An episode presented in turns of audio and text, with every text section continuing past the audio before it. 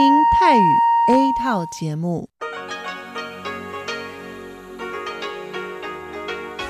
ที่นี่สถานีวิทยุเรดิโอไต้หวันอินเตอร์เนชันแนล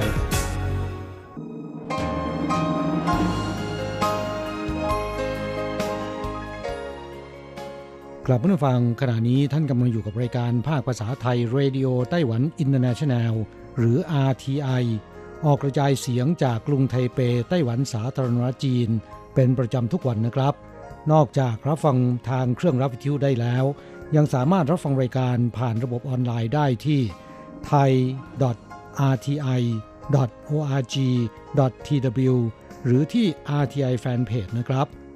ขอเชิญติดตามรับฟังรายการของเราได้ ตั้งแต่บัดนี้เป็นต้นไป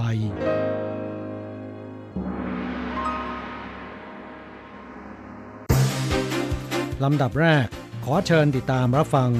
ข่าวประจำวัน สวัสดีครับ คุณผู้ฟังที่เคารพ ข่าววันศุกร์ที่ 12 กรกฎาคม พุทธศักราช 2562 รายงานโดยผมแสงชัย กิตติภูมิวงศ์หัวข้อข่าวที่สำคัญมีดังนี้ประธานาธิบดีไช่หวนร่วมกิจกรรมโดยเปิดเผยครั้งแรกในสหรัฐ ความสัมพันธ์สองฝ่ายคืบหน้าก้าวใหญ่ คดีอดีตประธานาธิบดีหมางจิวพัวพันการบังคับเปิดเผยความลับศาลตัดสินพ้นผิด การประชุมค่าจ้างขั้นต่ำ 14 สิงหาคม รัฐมนตรีกระทรวงแรงงานคาดหวังปรับเพิ่มขึ้น ต่อไปเป็นรายละเอียดของข่าวครับ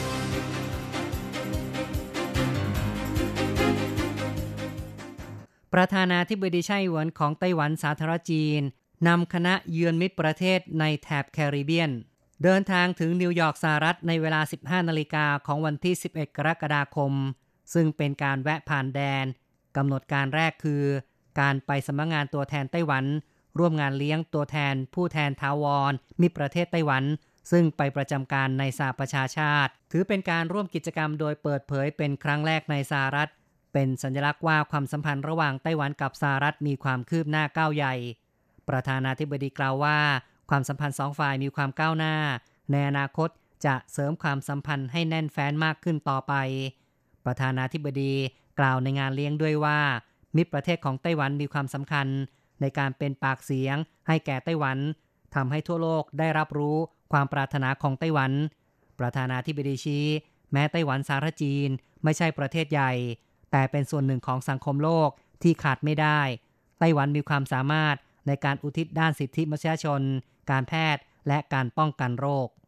ต่อไปครับ คดีอดีตประธานาธิบดีหมางจิวพัวพันการบังคับเปิดเผยความลับศาลตัดสินว่าพ้นผิด อดีตประธานาธิบดีหมางจิวพัวพันคดี การเปิดเผยความลับ และบังคับเปิดเผยความลับศาลสูงของไต้หวันตัดสิน ในวันที่ 12 ว่าไม่มีความผิด ถือว่าคดีสิ้นสุดลง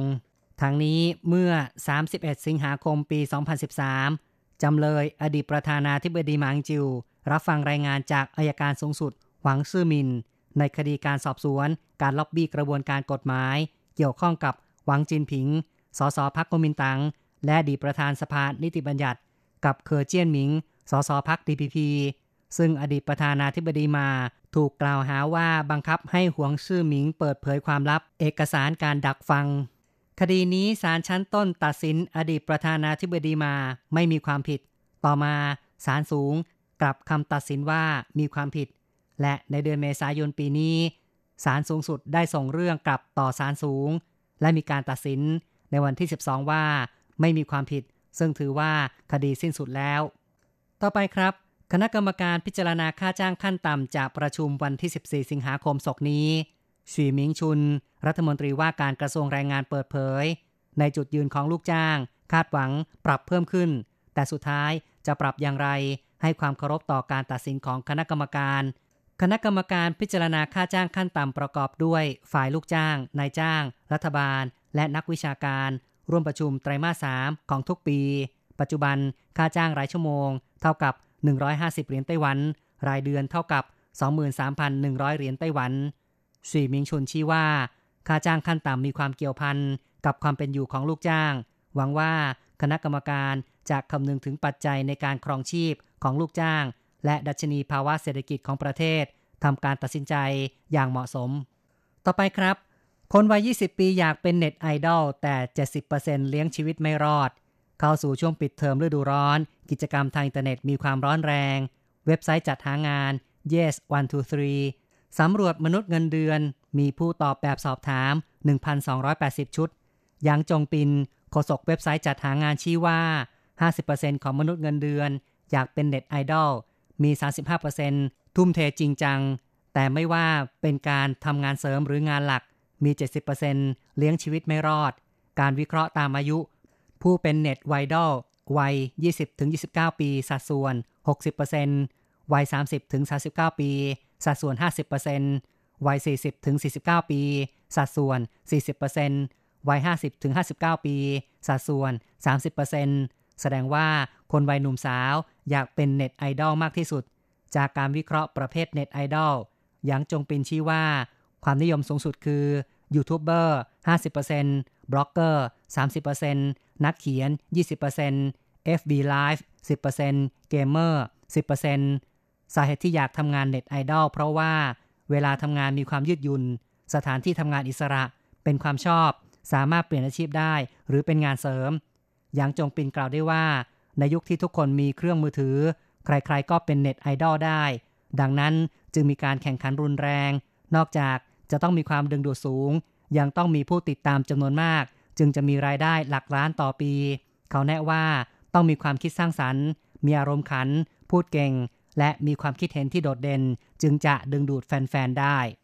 การเป็นเน็ตไอดอลไม่ใช่เรื่องง่าย การทำ FB Live รายได้ไม่ได้มากอย่างที่คิดฮวาฮวาผู้จัดทำ FB Live บอกว่า เข้าสู่วงการหนึ่งปีแล้ว จัดทำไลฟ์สัปดาห์ละสองครั้ง ครั้งละหนึ่งชั่วโมง รายได้เดือนละ 20,000 บาท อาศัยการทำไลฟ์เลี้ยงชีพยาก ต่อไปเป็นข่าวเกี่ยวกับขยะพลาสติกในทะเล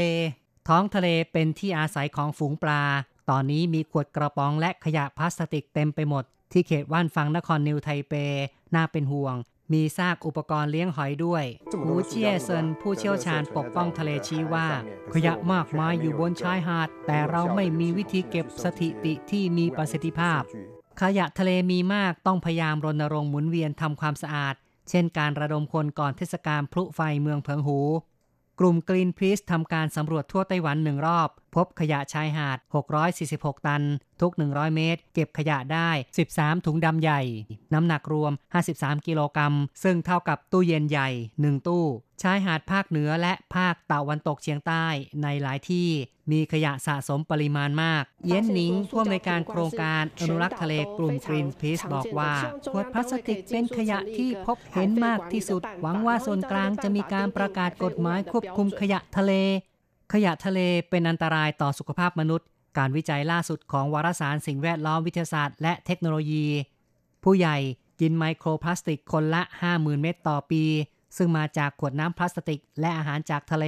ขยะพลาสติกย่อยสลายยากกลายเป็นปัญหาใหญ่ท้าทายมนุษย์ อีกข่าวหนึ่งครับ ตั้งแต่เดือนมิถุนายนปีที่แล้ว จักรยานสาธารณะโอไบให้บริการแบบไม่มีที่จอดประจำปิดกิจการถอนตัวออกจากไต้หวันแล้ว จักรยานโอไบนับพันคัน ในกรุงไทเป กลายเป็นเศษเหล็กในชั่วพริบตา สำนักคมนาคมกรุงไทเป ร่วมมือกับกรมตำรวจ และสำนักสิ่งแวดล้อม เริ่มดำเนินการลื้อถอนจักรยานโอไบเพื่อขายทอดตลาดจำนวน 6,926 คัน คาดว่าขายได้คันละ 70 เหรียญไต้หวัน รวมเป็นเงิน 480,000 กว่าเหรียญไต้หวัน แต่โอไบยังติดค้างค่าดูแล และค่าเคลื่อนย้ายรถสูงถึง 18.57 ล้านเหรียญไต้หวัน คงจะกลายเป็นหนี้เสีย อย่างไรก็ตาม ทางการจะดำเนินการตามกฎหมายต่อไป เพื่อเรียกเก็บเงินที่ติดค้างทั้งหมด ที่ผ่านมานั้น จักรยานสาธารณะโอไบจากสิงคโปร์เจาะตลาดไต้หวันในปี 2017 เกิดปัญหาการจอดรถไม่เป็นระเบียบ กีดขวางการจราจร เสียภาพพจน์ของบริษัท จึงไม่ได้รับความนิยมจากผู้บริโภค เดือนมิถุนายนปีที่แล้ว บริษัทจำเป็นต้องถอนตัวออกจากตลาดไต้หวัน นายเฉินเฉวียไถหัวหน้าสำนักคมนาคมกรุงไทเปชี้ว่า กฎหมายการบริหาร กิจการยานพาหนะใช้ร่วมสาธารณะ ระบุว่า ผู้ประกอบการที่ไม่ได้รับใบอนุญาตประกอบการก่อนวันที่ 15 สิงหาคม ยานพาหนะใช้งานร่วมจะถูกยึดทั้งหมด และปรับคันละ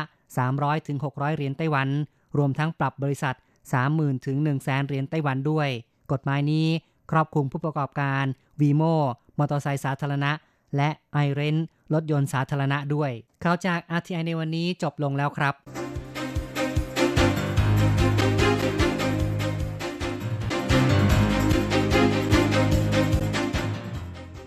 สวัสดีค่ะ คุณผู้ฟัง RTI ที่เคารพทุกท่านขอต้อนรับเข้าสู่ช่วงของข่าวต่างประเทศและข่าวประเทศไทยกับดิฉันมณพรชัยบุตรมีรายละเอียดของข่าวที่น่าสนใจดังนี้ นายกรัฐมนตรีมาเลเซียเผยไม่มีแรงกดดันจากปัญหาการเงินแล้ว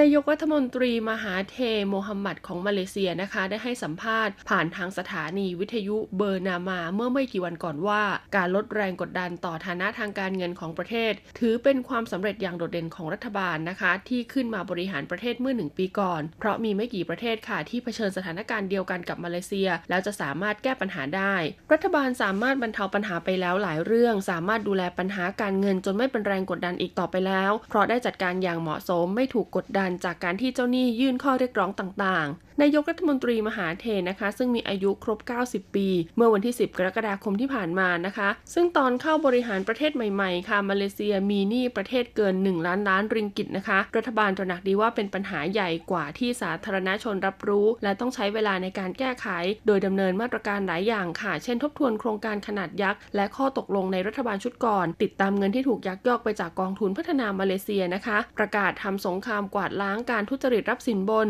จนกระทั่งหนี้ประเทศลดลงค่ะเหลือ 686,000 ล้านริงกิตในเดือนเมษายนปีนี้ ซึ่งเป็นระดับที่สามารถจัดการได้นะคะ แต่รัฐบาลกำลังคิดเรื่องขายสินทรัพย์บางอย่างค่ะ เพื่อลดหนี้สินลงไปอีก คาดว่าปัญหาจะลดลงในช่วง 3 ปีข้างหน้า และอาจจะต้องรอ 10-15 ปีค่ะกว่ามาเลเซียจะกลับมาเป็นเสือเอเชียอีกครั้งหนึ่งเรือดำน้ำนิวเคลียร์รัสเซียที่จมในน่านน้ำนอร์เวย์ปล่อยรังสีออกมาแล้วกว่า 1 0 0 0 0แสนเท่า นักวิทยาศาสตร์เตือนนะคะว่าระดับรังสีในน่านน้ำโดยรอบเรือดำน้ำ K278 คอมโซโมเลตส์นะคะ เรือดำน้ำนิวเคลียร์ในยุคโซเวียต ที่จมอยู่ในน่านน้ำนอร์เวย์มานาน 30 ปี มีปริมาณรังสีสูงกว่าปกติจนถึงตอนนี้นะคะ1 0 0 0 0แสนเท่าที่ปล่อยออกมาแล้ว เรือดำน้ำนิวเคลียร์ความยาว 400 ฟุตค่ะ จมอยู่ลึกใต้ทะเล 1 ไมล์นะคะ โดยจมอยู่ห่างไป 100 ไมล์ทางตะวันตกเฉียงใต้ ของเกาะแบร์ประเทศนอร์เวย์ค่ะ ซึ่งเป็นแหล่งทำประมงที่ใหญ่ที่สุดแห่งหนึ่งของโลก นักวิทยาศาสตร์นอร์เวย์นะคะได้ออกสำรวจพื้นที่ทุกปีค่ะ ซึ่งไม่เคยพบการรั่วไหลนะคะ ของสารเคมีที่อยู่ภายในเรือบรรทุกนิวเคลียร์แต่ในการสำรวจด้วยเรือดำน้ำจิ๋วนะคะ บังคับด้วยรีโมทคอนโทรลก็ได้พบตัวอย่างค่ะ ที่มีระดับรังสีสูงกว่าปกติถึง 1 0 0 0 0แสนเท่า โดยเฉพาะจากปล่องตรงที่ต่อเข้ากับเครื่องปฏิกรณ์นิวเคลียร์ของเรือนะคะ ซึ่งเหตุการณ์ดังกล่าวนะคะ เกิดขึ้นในวันที่ 7 เมษายนปีพุทธศักราช 2562 ก่อนที่เรือลำนี้จะจมลงสู่ก้นทะเลค่ะ เกิดเพลิลิงไหม้ในห้องเครื่องนะคะ บนเรือมีลูกเรือ 69 นาย เหตุเพลิงไหม้ทำให้ลูกเรือเสียชีวิตไป 42 นาย และลูกเรือบางส่วนนะคะ เสียชีวิตอันเนื่องมาจากการได้รับรังสีสหประชาชาติเตรียมตรวจสอบการทำงานสงครามยาเสพติดในฟิลิปปินส์ คณะมนตรีสิทธิมนุษยชนแห่งสหประชาชาติมีมติเห็นชอบให้ตรวจสอบเรื่องการทำสงครามยาเสพติดในฟิลิปปินส์ซึ่งนับตั้งแต่ปีคศ2559 เป็นต้นมาตำรวจฟิลิปปินส์สังหารผู้ต้องสงสัยว่าเกี่ยวข้องกับการค้ายาเสพติดไปแล้วประมาณ 6,600 คน ขณะที่ตัวเลขของกลุ่มนักเคลื่อนไหวนะคะ ระบุว่าอาจจะสูงถึง 27,000 คน ร่างมติดังกล่าวค่ะ ซึ่งเสนอชื่อโดยไอซ์แลนด์นะคะ ได้รับการลงมติด้วยคะแนนเสียง 18 ต่อ 14 และงดออกเสียง 17 ค่ะ โดยจีนแผ่นดินใหญ่นะคะ เป็นหนึ่งในประเทศที่ค้านมติ ขณะที่ญี่ปุ่นนะคะ เป็นหนึ่งในประเทศที่งดออกเสียง นักเคลื่อนไหวในฟิลิปปินส์อ้างว่าคนยากไร้นับหมื่นค่ะ ถูกตำรวจฆ่าโดยอ้างอิงข้อมูลจากรายชื่อผู้ต้องสงสัย ว่าเกี่ยวพันกับการค้ายาเสพติด ซึ่งไม่มีการตรวจสอบ ขณะที่ตำรวจเองนะคะ ก็ปฏิเสธข้อหาดังกล่าว โดยยืนยันว่าเพียงต้องการแค่จับกลุ่มแต่ผู้ต้องสงสัยมักจะขัดขืนและต่อสู้จึงต้องถูกตำรวจวิสามันฆาตกรรมต่อมาเป็นข่าวจากประเทศไทยค่ะ ศูนย์วิจัยโรคเอดส์เพิ่มช่องทางบริการตรวจ HIV ศาสตราจารย์กิติคุณนายแพทย์ประพันธ์พานุภาคนะคะผู้อำนวยการศูนย์วิจัยโรคเอดส์สภากาชาติไทยแถลงข่าวเปิดศูนย์บริการ Express มิติใหม่ แห่งการให้บริการตรวจ HIV ซึ่งสภากาชาติไทยค่ะ เปิดให้บริการตรวจ HIV แบบ Express ซึ่งเป็นกิจกรรมที่จัดขึ้นนะคะ ภายใต้กิจกรรมเทิดพระเกียรติ พระเจ้าวรวงศ์เธอ พระองค์เจ้าโสมสวลี กรมหมื่นสุทธนารีนาถเนื่องในโอกาสทรงดำรงตำแหน่งทูตสันถวไมตรี ในการป้องกัน HIV ในภูมิภาคเอเชียและแปซิฟิก เพื่อถวายเป็นพระราชกุศลเนื่องในโอกาสทรงเจริญพระชันษา 62 ปี นอกจากนี้ยังมีบริการแจก PrEP ฟรีนะคะสำหรับผู้ที่รับ PrEP เป็นครั้งแรกจำนวน 500 คน ระหว่างวันที่ 8 ถึง 31 กรกฎาคม พุทธศักราช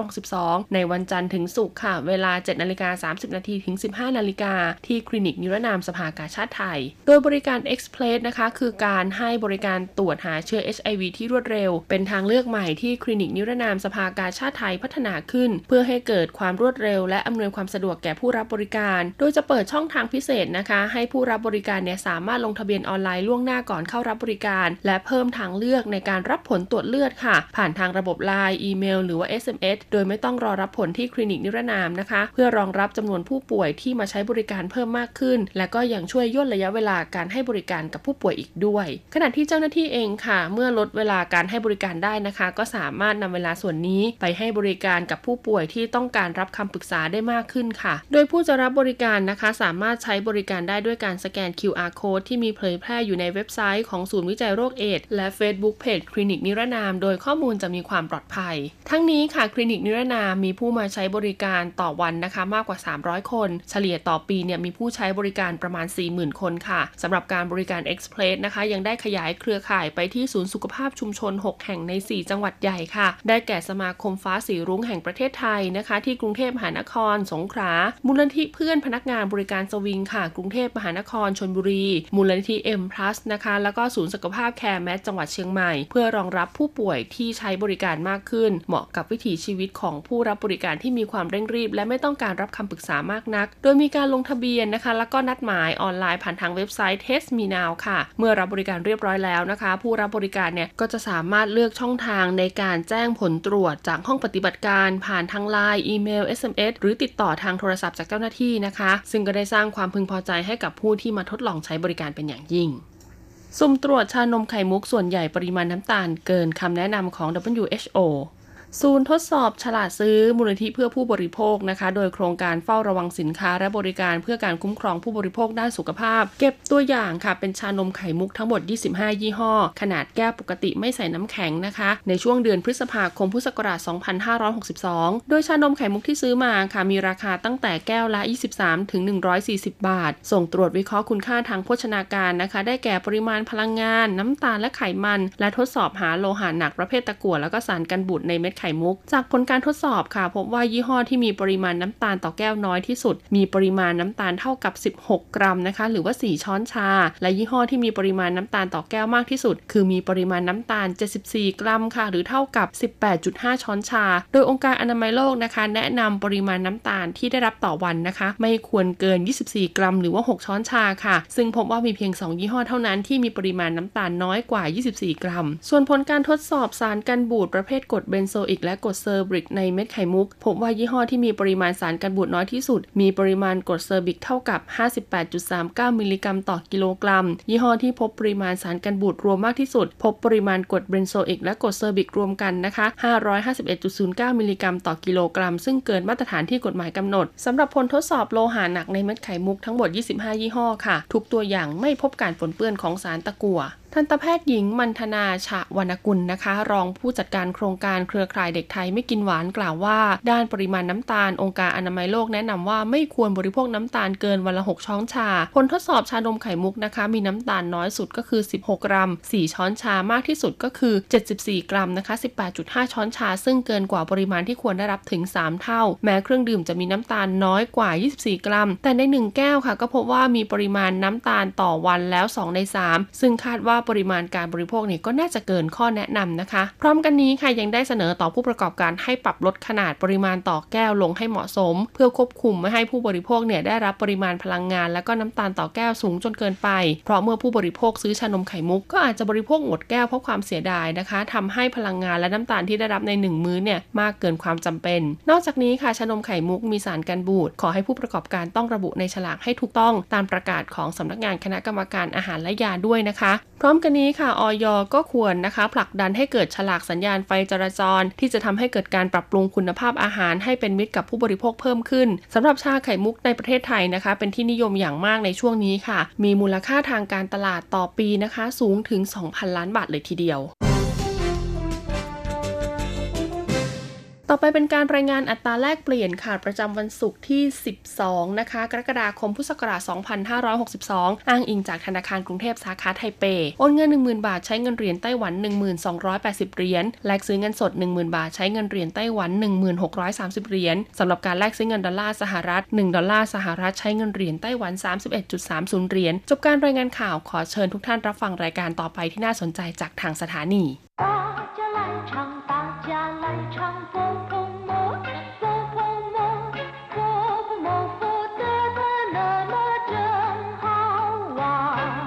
สวัสดีครับผู้ฟัง พบกันในวันนี้เราจะมาเรียนวิทยาลัยภาษาจีนทางอากาศภาคเรียนที่สองบทที่ 12 ของแบบเรียนชั้นสูง บทที่ 12อู้หุยเออเข้าใจผิดตอนที่สอง第十二课误会二课文怎么了？跟嫂夫人闹别扭了？唉，一言难尽，纯粹是个误会。既然知道有误会， 怎么不解释呢？越描越黑，不说也罢。话不是这么说，夫妻间还是得多沟通才行。第十二课误会二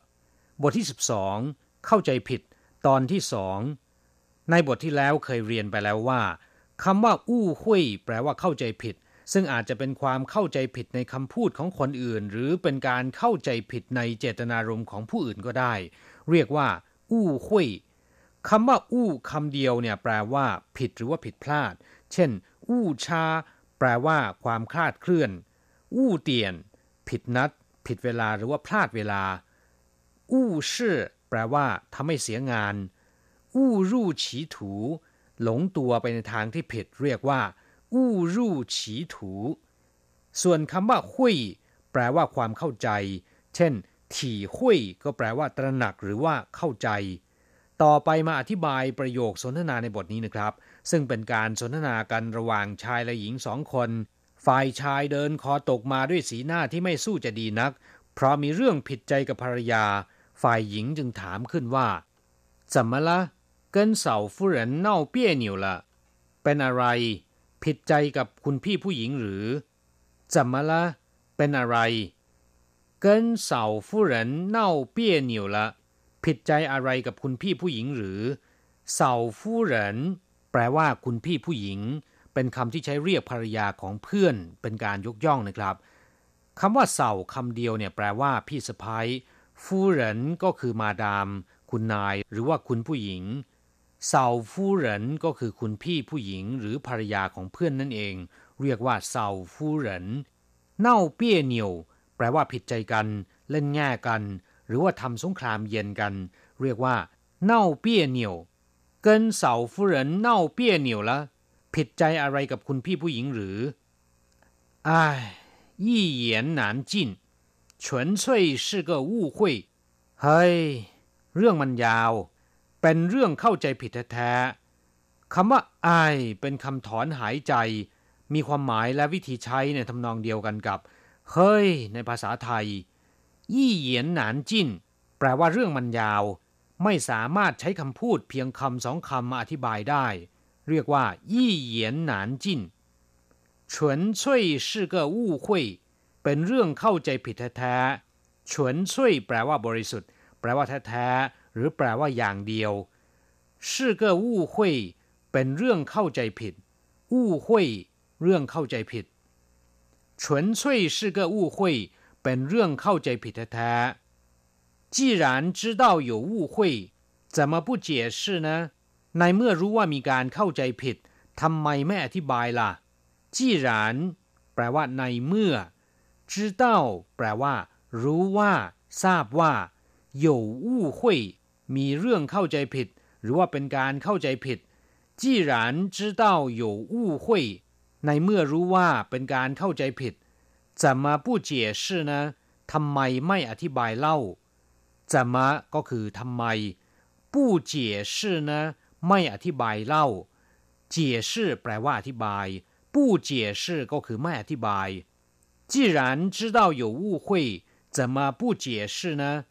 ในเมื่อรู้ว่าเป็นการเข้าใจผิดทำไมไม่อธิบายเล่า越描越黑不说也罢 ยิ่งอธิบายก็ยิ่งเข้าใจผิดหนักเข้าไปอีก ไม่พูดดีกว่าเย่เหมียวเย่เฮแปลว่ายิ่งอธิบายหรือว่ายิ่งพูดก็ยิ่งเข้าใจผิดหนักเข้าไปอีกผู้说也罢ไม่อธิบายดีกว่า话不是这么说夫妻间还是得多沟通才行จะพูดอย่างนี้ก็ไม่ถูก สามีภรรยากันต้องหาทางทำความเข้าใจกันถึงจะถูกต้อง ฟูชีก็คือสามีภรรยา ฟูชีเจียน ระหว่างสามีภรรยา还是得多沟通才行ต้องหาทางทำความเข้าใจกันถึงจะถูกต้อง ตัวเกาทงก็คือ พยายามทำความเข้าใจใช้สิงถึงจะถูกต้อง กลับมาฟังหลังจากทราบความหมายของประโยคสนทนาในบทนี้ผ่านไปแล้วนะครับ ต่อไปขอให้เปิดไปที่หน้า 52 ของแบบเรียน เราจะไปทำความรู้จักกับคำศัพท์ใหม่ๆในบทเรียนนี้ ศัพท์คำที่หนึ่ง เสาฟูเหรินแปลว่าคุณพี่ผู้หญิง เวลาที่เราเรียกภรรยาของเพื่อนหรือของผู้อื่น จะเรียกว่าเซาฟูเหรินซึ่งเป็นคำที่ยกย่องคนอื่น หรือถ้าเป็นเพื่อนที่สนิทกันมาก จะเรียกว่าต้าเซาที่แปลว่าพี่สะพ้ยใหญ่ก็ได้คำว่าเซาคำเดียวนะครับ แปลว่าพี่สะพ้ยอย่างเสาเซาหรือว่าเสาเจก็คือภรรยาของพี่ชาย เออเสาพี่สะพ้ยคนที่สอง หมายถึงภรรยาของพี่ชายคนที่สองนะครับ ชงเสาก็คือพี่ชายและพี่สะพ้ยส่วนคำว่าฟูเหรินหมายถึงคุณนาย มาดามหรือว่าคุณผู้หญิง อย่างในภาพยนตร์กำลังภายในของจีน มักจะได้ยินเรียกสตรีที่เป็นภรรยาของขุนนาง หรือผู้มีอำนาจบารมีว่า ฟูเหรินซึ่งในภาษาไทยของเราจะเรียนเสียงเรียกว่า ฟูหยินนะครับ ศัพท์คำที่สองเน่าเปี้ยเหนียว แปลว่าไม่ลงรอยกัน ไม่รอมชอมกัน ผิดใจกัน เล่นแง่กัน หรือทำสงครามเย็นต่อกัน เรียกว่า เน่าเปี้ยเหนียวคำว่าเน่าคำเดียวเนี่ยหมายถึงการระบายอารมณ์ที่ไม่พอใจ เช่น เน่าฉิงชี่เป็นการแสดงอารมณ์ที่ไม่ค่อยพอใจ ส่วนคำว่า เปี้ยเหนียวนะครับ แปลว่าไม่ลงรอย เล่นแง่กันหรือเอาใจยากก็ได้นะครับ เวลาที่สามีภรรยาหรือเพื่อนฝูงเกิดเรื่องเข้าใจผิด ไม่ค่อยพอใจกัน แต่ไม่ถึงขั้นทะเลาะวิวาท ต่างฝ่ายต่างเล่นแง่กัน หรือทำสงครามเย็นต่อกัน เรียกสภาพการเช่นนี้ว่า เน่าเปี้ยเหนียวศัพท์คำที่สามยี่เหยียนหนานจิ้นแปลว่า เรื่องมันยาว หรือไม่สามารถอธิบายได้ในเวลาสั้นๆ ยี่เหยียนก็คือคำพูดคำเดียว หนานจิ้นแปลว่า ไม่จบง่ายๆ เมื่อนำมารวมกันเป็นวลีเดียวกันแล้ว มีความหมายว่าเรื่องมันยาว ใช่ว่าจะอธิบายสั้นๆ ได้หมดศัพท์คำที่สี่เฉินช่วยแปลว่า บริสุทธิ์ แท้ โดยเฉพาะอย่างเดียวหรือว่าฝ่ายเดียว อย่างเช่น他的做法纯粹是讨好上司พฤติการของเขา ก็เพื่อเอาอกเอาใจผู้บังคับบัญชาอย่างเดียว我纯粹是想帮忙他 ผมคิดจะช่วยเหลือเขาอย่างเดียว ศัพท์คำที่ห้าเย่เหมียวเย่เฮแปลตรงๆว่ายิ่งวาดก็ยิ่งดำ คนจีนเวลาวาดเขียนนิยมใช้ผู้กันจิ้มหมึกมาวาด เมื่อวาดถึงจุดละเอียดอ่อนหากไม่ระวัง ก็จะทำให้ภาพเลอะ ถ้ายิ่งไปวาดเพื่อให้หายเลอะ ก็จะยิ่งทำให้หมึกซึม แล้วก็เลอะเทอะกันไปใหญ่วลีนี้จึงถูกนำมาอธิบายว่า ในบางเรื่องยิ่งอธิบาย ก็จะยิ่งทำให้เกิดความเข้าใจผิดกันไปใหญ่ เรียกว่าเย่เหมียวเย่เฮศัพท์คำสุดท้าย เกาทง แปลว่าเจรจา พูดคุยกัน หรือสื่อความหมายต่อกัน เพื่อปรับความเข้าใจหรือปรับความสัมพันธ์ต่อกัน เรียกว่า เกาทงคำว่าเกาคำเดียว แปลว่า คู ครอง หรือว่าท่อน้ำส่วนคำว่าทง แปลว่าโล่ง ทะลุ อย่างเช่น ทงช่าง แปลว่าโล่งคล่องตัว ไม่มีอะไรติดขัด ทงเชอแปลว่าเปิดให้รถวิ่งได้ อย่างเช่น ทงเชอเตียนหลี่ ก็คือพิธีเปิดให้รถวิ่งบนถนนได้ หรือพิธีเปิดการใช้ถนน เรียกว่า ทงเชอเตียนหลี่ ทงเต้าก็คือทางสัญจรซื่อทงปาตา แปลว่าทะลุไปทั่วทุกแห่ง หมายถึงการคมนาคมสะดวกนะครับ เรียกว่าซื่อทงปาตา เราจะกลับมาพบกันใหม่ในบทเรียนถัดไป สวัสดีครับ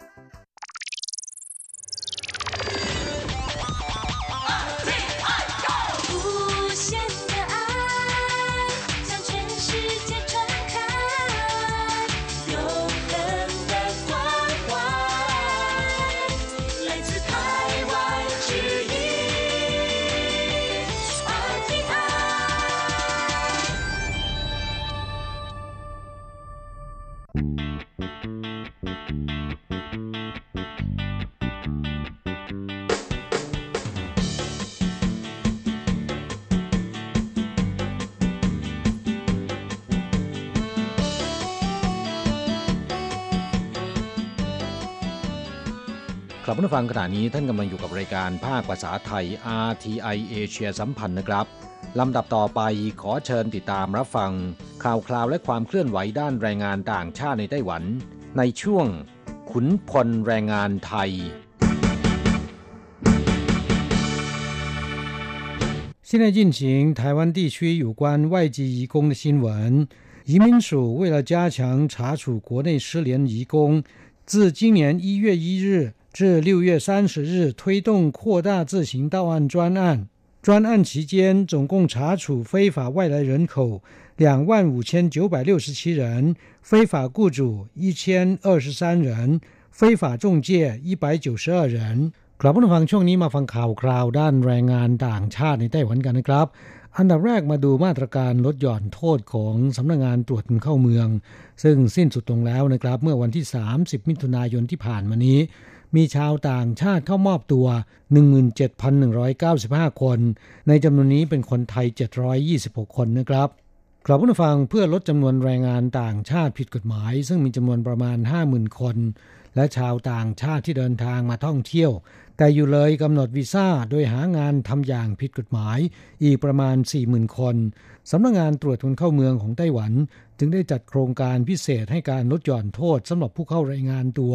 ตั้งแต่วันที่ 1 มกราคมที่ผ่านมานะครับ จนถึงวันที่ 30มิถุนายนนี้ ในระหว่างโครงการ แรงงานต่างชาติที่หลบหนีนายจ้าง และนักท่องเที่ยวชาวต่างชาติที่อยู่เลยกำหนดวีซ่าที่เข้ารายงานตัว จะไม่ถูกกักกัน และจะได้รับการลดหย่อนโทษปรับจากสูงสุด 10,000 เหรียญไต้หวัน เหลือ 2,000 เหรียญไต้หวัน และจะลดระยะเวลาถูกจำกัดการเดินทางเข้าสู่ไต้หวันด้วยนะครับโฆษกสำนักงงานตรวจเข้าเมืองแถลงว่าช่วงระหว่างโครงการพิเศษดังกล่าว มีชาวต่างชาติพำนักอาศัยในไต้หวันอย่างผิดกฎหมาย ถูกส่งกลับประเทศทั้งหมด 25,967 คน ในจำนวนนี้นะครับเป็นแรงงานต่างชาติผิดกฎหมาย และชาวต่างชาติที่เดินทางเข้าสู่ไต้หวันในฐานะนักท่องเที่ยว แต่อยู่เลยกำหนดวีซ่าเข้ามอบตัวจำนวน 17,195 คน ในจำนวนนี้เป็นคนไทย 726 คน นอกจากนี้นะครับยังตรวจพบและจับกลุ่มชาวต่างชาติผิดกฎหมาย 8,772 คน เป็นคนไทย 302 คน และจับกลุ่มนายจ้างที่ว่าจ้างชาวต่างชาติเข้าทำงานโดยไม่ได้รับอนุญาต 1,023 คน นายหน้าเถื่อน 192 คน ผลงานการจับกลุ่มชาวต่างชาติผิดกฎหมาย เพิ่มขึ้น 68%เมื่อเทียบกับช่วงเวลาเดียวกันของปีที่แล้ว ส่วนผลงานการจับกลุ่มนายจ้างและนายหน้าผิดกฎหมาย เพิ่มขึ้น 59%และ 46%ตามลำดับนะครับ กลับมาฟังสำนักงงานตรวจคนเข้าเมืองยังเปิดเผยข้อมูลพบว่า นอกจากเริ่มมีการตรวจและกวาดล้างชาวต่างชาติผิดกฎหมาย มาตั้งแต่ปีพุทธศักราช 2555 แล้ว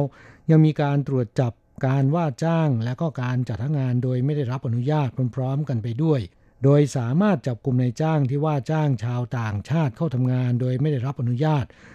13,140 คน นายหน้าเถื่อน 2,408 คนนะครับ และนับตั้งแต่วันที่ 1 กรกฎาคมนี้เป็นต้นไป สำนักงงานตรวจเข้าเมืองจะยังคงตรวจเข้มต่อไป และจะหารือกับกระทรวงแรงงาน เพื่อเพิ่มโทษในจ้างที่ว่าจ้าง และบริษัทจัดงานที่จัดหางานชาวต่างชาติโดยไม่ได้รับอนุญาต ขณะเดียวกัน อัตราค่าปรับและโทษสำหรับชาวต่างชาติที่ทำผิดกฎหมาย จะกลับมาเหมือนเดิมนะครับ คือจะต้องเสียค่าปรับตามกำหนดเวลาที่หลบหนีหรืออยู่เกินกำหนดดังต่อไปนี้ ไม่เกิน 10 วัน เสียค่าปรับ 2,000 เหรียญไต้หวัน 11 วันขึ้นไปไม่เกิน 30 วัน เสียค่าปรับ 4,000 เหรียญไต้หวัน 31 วันขึ้นไปไม่เกิน 60 วัน เสียค่าปรับ 6,000 เหรียญไต้หวัน 61 วันขึ้นไปไม่เกิน 90 วัน เสียค่าปรับ 8,000 เหรียญไต้หวัน และ 91 วันขึ้นไปเสียค่าปรับ 10,000 เหรียญไต้หวันนะครับ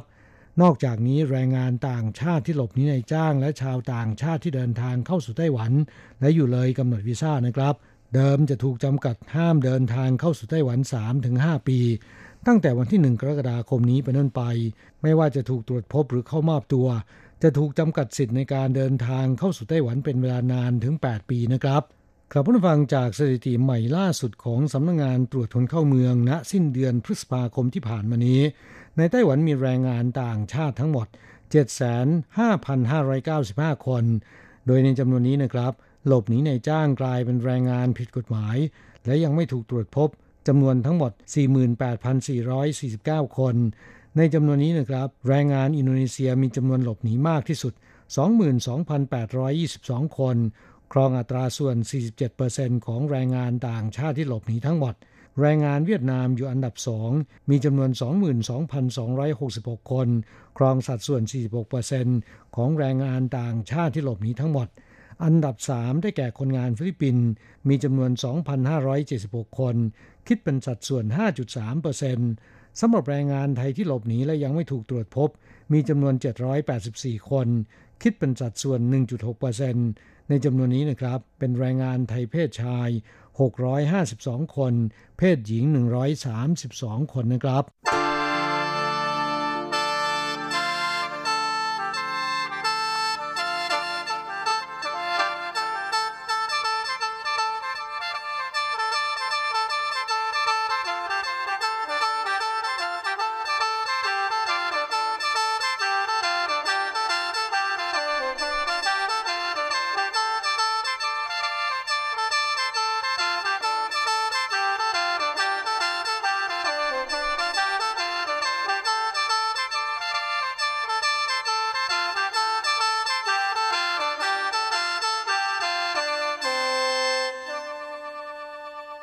ไปมาฟังข่าวคราวที่สำนักงงานแรงงานไทยไทเป จัดอบรมล่ามบริษัทจ้างงาน 130 คน เน้นคุณภาพในการให้บริการและช่วยแรงงานไทยแก้ปัญหาถูกหลอกลวง ป้องกันยาเสพติด และช่วยลดอุบัติเหตุจากการทำงานนะครับ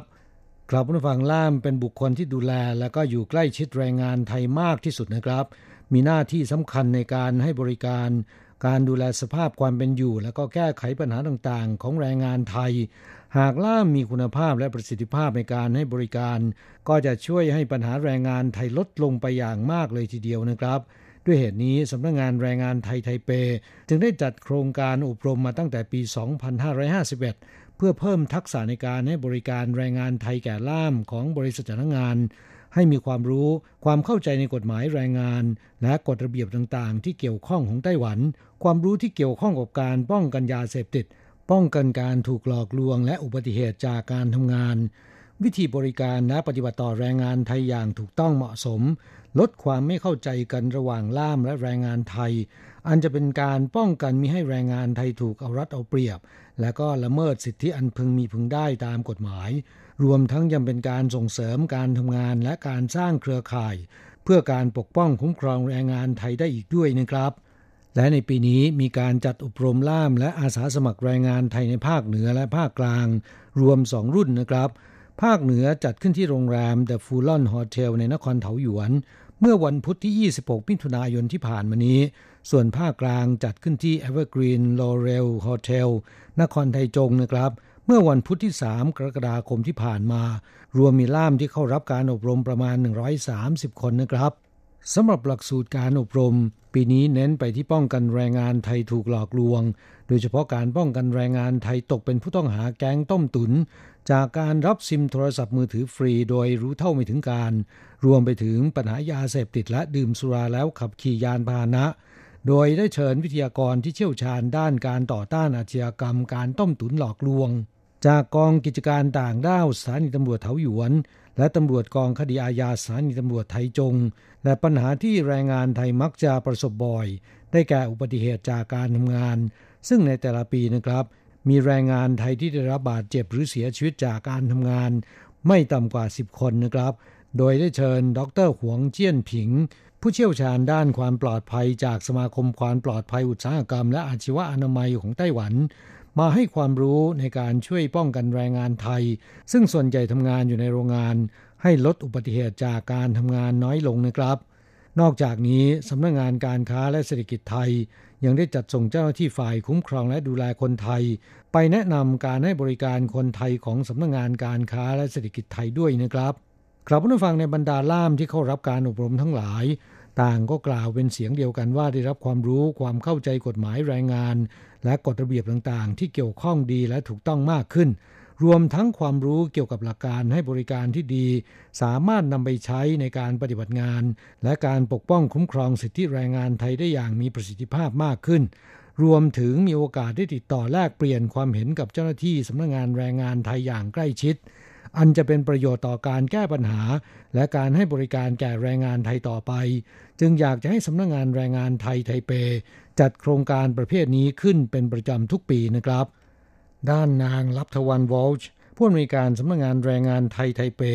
กล่าวถึงวัตถุประสงค์ในการอบรมล่ามและอาสาสมัครแรงงานไทย ขณะที่เปิดงานว่าณเดือนเมษาเนี่ยทางเฉพาะแรงงานไทยเราเนี่ยมีอยู่ห้าหมื่นกว่าคน แต่ในส่วนที่ทางสำนักงงานแรงงานไทเปเราดูแลสี่หมื่นกว่าคน เพราะนั้นถือว่าสองในสามของแรงงานทั้งเกาะนี้นะคะแล้วก็เป็นมาตลอดว่าสำนักงานแรงงานไทเปดูพื้นที่เยอะแล้วก็จำนวนแรงงานเยอะ เพราะนั้นย่อมเป็นเรื่องปกติเองที่เราจะไม่สามารถเข้าไปดูแรงงานได้ทั่วทุกแห่ง อย่างไรก็ตามในการที่เราจะหวังให้ท่านเป็นเครือข่ายเนี่ยเราก็มีหน้าที่นะที่จะต้อง อัปเดตข้อมูลหาข้อมูลเรื่องกฎหมายหรือกลยุทธ์ใหม่ ๆ ในการที่จะเสริมสมรรถนะความรู้ให้แก่ทางน้องๆ ก็ถือว่าวันนี้เราจะเป็นแชร์ข้อมูลกันนะคะ ข้อมูลที่เราคิดว่าใหม่ ๆ เรามองว่าเรื่องของการหลอกลวงคนงานเนี่ยมีรูปแบบใหม่ ๆ เกิดขึ้นมาตลอดนะคะ เราอยากให้ทางเจ้าหน้าที่ที่เป็นเจ้าหน้าที่ท้องถิ่นทางทุนตำรวจเนี่ย มาให้ข้อมูลเราซึ่งถือว่าเป็นเรื่องที่ดีนะ เราไม่ต้องไปรู้โดยกระซิบกันเองขอบต่อกันเองทางกับทางเจ้าหน้าที่ท้องถิ่นทางคุณตำรวจนี่ได้เลยนะเราได้รับความร่วมมืออย่างดี เพราะว่านอกจากเรามีความใกล้ชิดกับทางทางทางทางล่ามทางเจ้าหน้าที่อาสาสมัครที่เป็นที่นั่งอยู่หน้าที่นี้แล้วเนี่ย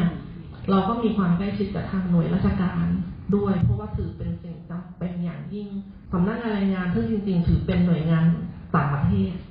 เราเป็นสถานทูตส่วนหนึ่งด้านด้านแรงงาน เพราะนั้นไม่มีอำนาจในการไปสั่งใครเลยอำนาจในการที่สั่งเนี่ย ไม่ใช่อยู่ในอำนาจของสำนักงานแรงงาน เพราะเราเป็นเจ้าที่เป็นสำนักงานต่างประเทศนะคะดังนั้นเวลาที่เราจะต้องการให้หน่วยงานต่างๆ ให้ความร่วมมือ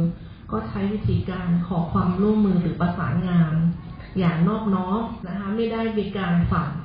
ถ้าใครคิดว่าเราสั่งเราอาจจะมีเสียงเข้มไปนิด แต่ไม่ประกาศกล้าที่จะสั่งทุกท่านนะคะ ก็ขอความร่วมมือเธอเองรวมทั้งขอขอบคุณทางฝ่าท่านเท่าแก่ด้วยว่าที่อนุญาตให้ท่านเข้ามาร่วมงานในวันนี้นะคะ เพราะฉะนั้นในวันนี้เนี่ยเราถือว่าเป็นการขอความร่วมมือกันเราเสริมธรรมทนะให้ท่าน เดี๋ยวให้ทางท่านวิทยากรเนี่ยเล่าเรื่องก่อนนะคะว่ามีสิ่งที่เขาเจอหรือเรื่องปัญหาความ ด้านความปลอดภัยที่มีอะไรแปลกๆใหม่ๆกฎระเบียบที่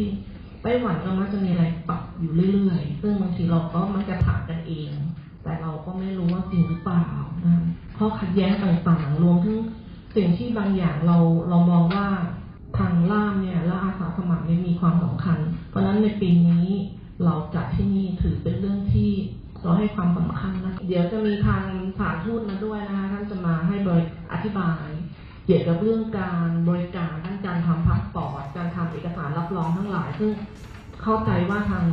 ทางน้องๆทุกท่านคงต้องเข้ามาช่วยเหลือทางคนงานด้วยนะคะความคล่องตัวหรือการอะไรแต่ว่าเนื้อหาคงเยอะเขาจะแจกเอกสารให้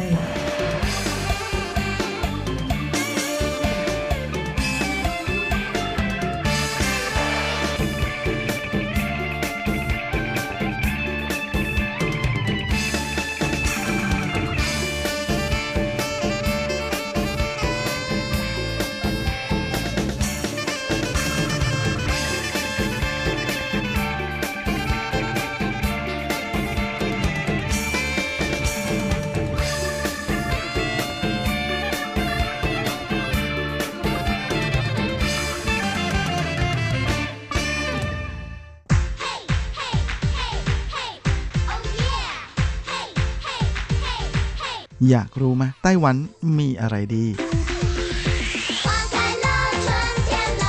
ขยับเข้ามาสิ จะบอกให้ กับอะไรๆในไต้หวันเวอร์ชันเดี่ยวไมโครโฟน สวัสดีครับคุณฟังทุกท่านลาสำหรับสัปดาห์นี้อะไรๆในไต้หวันก็กลับมาพบกับคุณฟังแล้ว เช่นเคยลาสำหรับช่วงนี้นะครับมาก็ เป็นช่วงของหน้าร้อนหน้าร้อนแล้วก็หน้าร้อนฮะก็เลยเป็นอะไรที่ทนทนเอาหน่อยนะฮะเดี๋ยวมันก็ผ่านไปอย่างนั้นก็ดีนะฮะหน้าร้อนก็มีอะไรดีๆ มาฝากพวกเราเหมือนกันนะฮะโดยเฉพาะยิ่งใครที่ชอบกัน ดูดาวมาเพราะว่าเดี๋ยวปีนี้นะครับมาเราจะมีดาวเสาร์มาให้ดูกันด้วยตาเปล่าได้เลยนะฮะตั้งแต่วันที่ 10 กรกฎาคมนะฮะเพราะว่า เป็นวันที่ดาวเสาร์โลกและพระอาทิตย์นั้นออยู่ในแนวเดียวกันเป็นเส้นตรง ซึ่งก็จะถือเป็นจุดที่ดาวเสาร์อยู่ใกล้โลกมากที่สุด แล้วก็มีความสว่างมากที่สุด อีกทั้งยังสามารถมองเห็นดวงใหญ่ที่สุด ถือว่าเป็นช่วงเวลาที่เหมาะสมเป็นอย่างยิ่งที่สุดเลยแห่งปี ในการที่จะชมดาวเสาร์ และเวลา6โมงเย็นนะของวันที่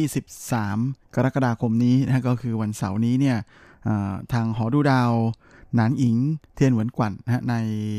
นครไทหนาน ก็จะมีการจัดกิจกรรม เทศกาลดาราศาสตร์ไทหนาน หรือไทหนานเทียนเหวินจาเนียนหวานะฮะซึ่งจะมีพิธีเปิดนะฮะตอน6โมงเย็นของวันที่ 13 กรกฎาคม แล้วก็แน่นอนนะฮะช่วงนี้เป็นช่วงที่ สามารถชมดาวเสาร์ได้อย่างชัดเจน เพราะฉะนั้นในงานก็จะมีการจัดกิจกรรมชมดาวเสาร์กัน โดยมีทั้งการบรรยายนะฮะแล้วก็มีอาจารย์ผู้เชี่ยวชาญนะมาสอนการดูดาวนะและแน่นอนนะที่พลาดไม่ได้ก็คือมีการตั้งกล้องดูดาวนะระดับมืออาชีพไว้ประมาณ 10 กว่าตัวเลยทีเดียวเพื่อให้คนที่ไปร่วมงานนั้นได้มีโอกาสชมดาวเสาร์ผ่านกล้องดูดาว โดยช่วงนี้นะฮะขอเพียงเป็นกล้องดูดาวที่อยู่ในระดับดีหน่อยเนี่ยก็จะสามารถเห็นวงแหวนของดาวเสาร์ได้อย่างชัดเจนเลยครับแหมใครไม่เคยเห็นกับตา แล้วก็อยู่แถวไทยนานพอดีนั่นก็น่าจะไปร่วมกิจกรรมนี้มาก ๆ เลยนะหรือจริงๆถ้าออยู่ในไต้หวันนะขอเพียงมองไปทางท้องฟ้าทางทิศใต้นะฮะ ก็จะมีโอกาสได้เห็นกลุ่มดาวที่มีลักษณะคล้ายๆ กับกาน้ำชานะฮะซึ่งนั่นก็คือ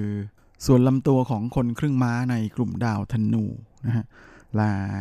เมื่อหาการน้ำชาเจอแล้วนะฮะบริเวณที่ด้ามจับของการน้ำชานะตรงนั้นเนี่ยจะมีดาวสว่างสีเหลืองๆอยู่นะนั่นก็คือดาวเสาร์และก็อย่างที่ได้บอกเอาไว้นะฮะว่า ถ้าใช้กล้องโทรทัศน์ในการชมเนี่ยก็จะสามารถเห็นความงามของวงแหวนดาวเสาร์ได้เลยนะฮะและถ้าอากาศดีๆเนี่ยก็จะสามารถมองเห็นดวงจันทร์ที่ใหญ่ที่สุดนะที่เป็นดาวบริวารของดาวเสาร์นะฮะนั่นก็คือดาวไททันก็ถือเป็นอะไรที่น่าสนใจไม่น้อยเลยทีเดียวนะและนอกจากนี้นะฮะก่อนฟ้าสางนะก็คือช่วงเช้ามืดของวันที่ 7 กรกฎาคมนะก็คือวันพุธหน้านะฮะที่กำลังจะมาถึงนี้ก็จะมีอีกหนึ่งปรากฏการณ์ทางดาราศาสตร์ที่น่าสนใจนะฮะนั่นก็คือจันทรุปปราคานะหรือที่หลายคนเรียกกันจนติดปากว่าราหูอมจันทร์นะแต่ว่าจะเป็นจันทรุปราคาแบบไม่เต็มดวงนะฮะ ซึ่งปรากฏการณ์นี้ก็จะเป็นครั้งเดียวในปีนี้ที่จะมองเห็นได้ในไต้หวัน ซึ่งจากการคำนวณนะฮะก็พบว่าหากในไต้หวันจะเห็นจันทรุปราคาอีกครั้งหนึ่งนั้นต้องรอถึงอีก 22 เดือนนะก็คืออวันที่ 26 พฤษภาคมของปี 2021 โดยทางหอดูดาวไทเปนะไทเปเทมุนกวันนั้นก็ได้ออกมาให้ข่าวนะบอกว่าจันทรุปราคาในครั้งนี้เนี่ยเงาของโลกจะบดบังดวงจันทร์ประมาณ 65% โดยราหูจะเริ่มอมจันทร์นะฮะตั้งแต่เวลาตีสี่กับอีก1นาที โดยเงาของโลกจะบดบังดวงจันทร์มากที่สุดนั้นเวลาประมาณตีห้าสามสิบสองนาทีนะฮะก่อนที่จะกลับสู่สภาพปกติเวลาประมาณ7โมงเช้าและนอกจากนี้เวลาประมาณ5นาฬิกา16 นาทีนั้น จะมีปรากฏการณ์พิเศษนะนั่นก็คืออดวงจันทร์ที่กำลังอยู่ระหว่างจันทรุปราคาเนี่ย จะรับขอบฟ้านะฮะทางทิศตะวันตก เพราะฉะนั้นใครที่ตื่นเช้านะฮะก็จะมีโอกาสได้เห็นพระจันทร์สีแดงๆนะฮะที่มีอยู่ครึ่งดวงด้วยนะก็ถือเป็นอีกหนึ่งภาพความมหัศจรรย์แห่งดาราศาสตร์ ที่น่าสนใจไม่น้อยเลยทีเดียว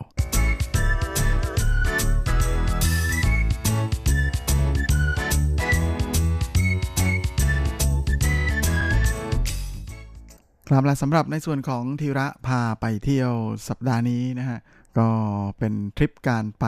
ชมดอกไม้อีกแล้วนะเพราะว่าแม้ในไต้หวันนั้นมีดอกไม้ผลัดกันมาให้ชมได้ตลอดทั้งปีอยู่แล้วนะฮะสำหรับในช่วงหน้าร้อนนั้น นอกจากจะมีอดอกราชพฤกษ์นะหรือว่าดอกคูณให้ได้ชมกันไปแล้วนะก็มาถึงช่วงของดอกบัวกันบ้าง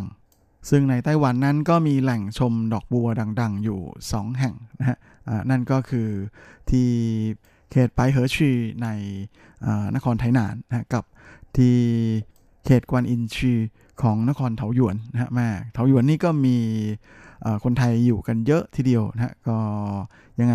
น่าจะ ใช้โอกาสในช่วงวันหยุดนั้นไปลองเที่ยวชมกันนะเพราะว่าบัวที่นี่นั้นไม่ได้มีเฉพาะบัวแบบพันธุ์บัวหลวงที่เราเห็นกันจนชินตาที่เมืองไทยนะแต่ที่นี่มีการนำเอาบัวต่างประเทศโดยเฉพาะพันธุ์ที่เขาเรียกกันว่าเป็นคิงโลตัสนะฮะเอามาปลูกกันเยอะเลยนะฮะโดยลักษณะพิเศษของเจ้าคิงโลตัสนั้น ก็คือใบบัวเนี่ยจะมีขนาดใหญ่มากนะใหญ่จนขนาดที่ว่าสามารถรองรับน้ำหนักของคนนะขึ้นไปยืนขึ้นไปนั่งขึ้นไปนอนเล่น ข้างบนใบบัวได้เลยและช่วงนี้ทางนครเทาหยวนนั้นก็ได้จัดเทศกาลเทาหยวนเหรียญฮวาจี้นะหรือเทศกาลดอกบัวเถาหยวน ซึ่งจะเริ่มขึ้นตั้งแต่วันที่ 29 มิถุนายนที่ผ่านมา นะฮะไปจนกระทั่งถึงวันที่ 25 สิงหาคมนะฮะโดยทุกๆวันเสาร์นะฮะตั้งแต่นี้ไปเนี่ยก็จะมีการจัดกิจกรรมพิเศษนะตามสวนบัวต่างๆนะฮะยังไงทุกท่านที่สนใจก็ขึ้นไป ค้นหาข้อมูลได้นะฮะว่าแต่ละเสาร์นั้นจะไปอยู่กันที่ไหน แล้วก็มีกิจกรรมอะไรบ้างนะส่วนใหญ่ก็จะเป็นร้องเพลงนะฮะหรือว่ากิจกรรม DIY แล้วก็อื่นๆอีกมากมายนะฮะและแน่นอนนะฮะว่าก็จะมีบรรดาสวนบัวทั้งหลายนั้น ก็มาร่วมกิจกรรมกันเยอะแยะเลยทีเดียวนะฮะอย่างเช่นที่เหรียญเหอหยวนนะฮะซึ่งตั้งอยู่ที่ถนนจินหวาลู่นะในเขตกวนอินชี ของนครเทาหยวนนั้น ก็มีเจ้าต้าหวังเหรียญนะหรือ King Lotus ที่สามารถรองรับน้ำหนักของคนที่ขึ้นไปยืนได้ถึงประมาณ 80 กิโลกรัมกว่าๆเลยทีเดียวนะฮะก็ที่นี่มีพืชพันธุ์ต่างๆนะที่ปลูกอยู่เต็มสวนประมาณ 500 กว่าชนิดเลยนะฮะ แล้วก็มีพันธุ์บัวต่างๆ ปลูกอยู่มากมายนะฮะและจะเปิดให้ไปทดลองนั่งบนใบบัวนะได้ตั้งแต่เดือนมิถุนายนไปจนกระทั่งถึงเดือนพฤศจิกายนของทุกๆปี โดยภายในสวนนั้นยังมีการปลูก เจ้าสนที่เขาเรียกกันว่าสนหัวโลนก็คือชื่อภาษาไทยไม่ค่อยเพราะนะแต่ชื่อภาษาจีนเพราะมากนะเขาเรียกว่าร่วอีส่ง หรือสนขนนกร่วง เพราะว่าใบของอต้นสนนั้นลักษณะคล้ายๆ กับขนนกนะฮะแล้วก็มันจะร่วงทุกปีฮะมาบ้านเราก็เลยเรียกเป็นสนหัวโลนเพราะว่าพอถึงช่วงหนาวๆหน่อยเนี่ยก็จะร่วงนะครับใบก็จะเปลี่ยนสีแดงก่อนจะร่วงลงมา โดยเวลาเปิด ของสวนนะฮะก็คือ8โมงเช้าถึง 6 โมงเย็นนะฮะลามีค่าผ่านประตู 50 NT นะฮะลาสามารถนำไปใช้ซื้อของภายในสวนได้ 20 NT นะฮะจากค่าบัตร แล้วก็ใครที่อยากจะขึ้นไปนั่งถ่ายรูปนะฮะที่บนใบบัวยักษ์นั้นก็จะต้องจ่ายเงินเพิ่ม 50 NT อีกสวนหนึ่งที่น่าสนใจนะฮะก็คือคังจ้วงเหรียญเยวนนะฮะซึ่งก็จะตั้งอยู่ในเขต กวนอินชีของนครเทาหยวนเหมือนกันนะฮะ โดยอยู่ที่หมู่บ้านต้าเจ๋อชุน ที่นี่เปิดเป็นรีสอร์ทนะให้เข้าไปพักค้างแรมได้ด้วยนะฮะ เพราะฉะนั้นใครที่สนใจนะฮะอยากจะไปเที่ยวพักผ่อนหย่อนใจนะกับบรรยากาศแบบเขียวๆนะฮะ แล้วก็ไปชมสวนบัวรวมทั้งไปทดลองนั่งบนใบบัวยักษ์นะฮะที่นี่ก็มีให้ลองเหมือนกันนะฮะและพิเศษสุดสำหรับแขกที่มาเข้าพักนั้นจะ นั่งฟรีนะฮะไปนอนถ่ายรูปไปนั่งข้างบนนั้นก็ได้นะฮะแต่ว่าถ้าไม่ได้เข้าพักข้างในนั้นเขาจะเก็บค่านั่งใบบัวนะฮะคนละ 50 NT โดยเปิดให้เข้าชมได้ทุกวันนะตั้งแต่9โมงเช้าไปจนกระทั่งถึง5โมงเย็น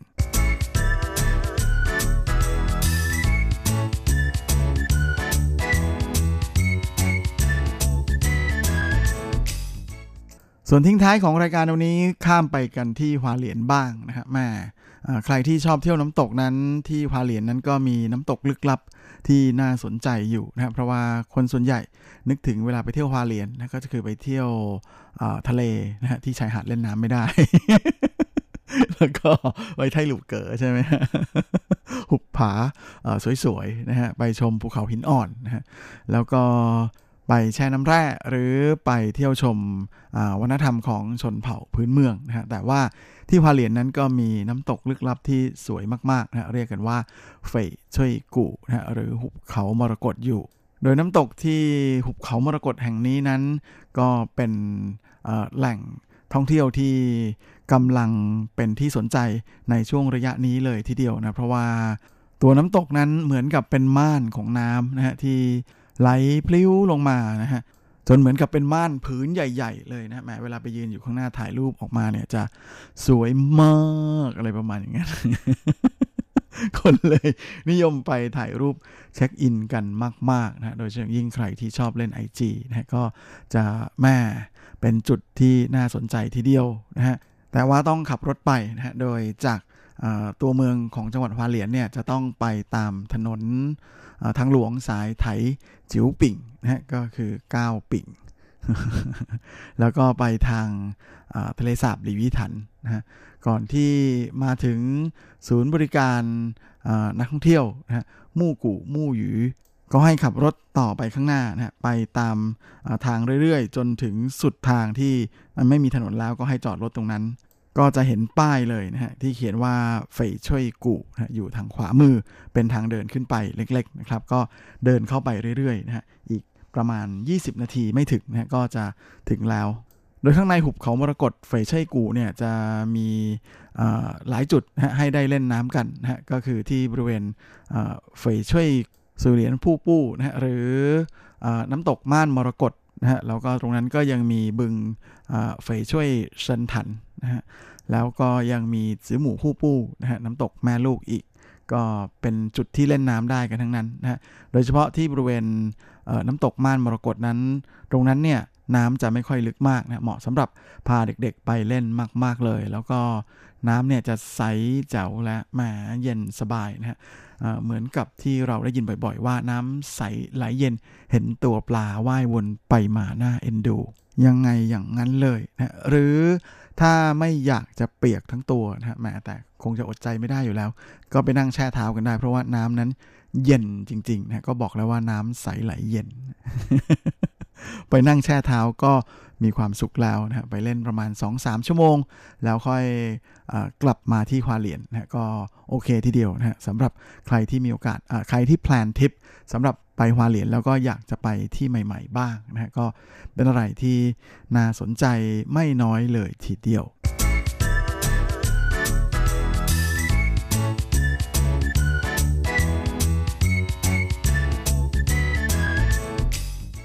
ครับและเวลาของรายการสัปดาห์นี้ก็หมดลงสันแล้วนะผมก็คงจะต้อง ขอตัวขอลาไปก่อนด้วยเวลาเป็นเท่านี้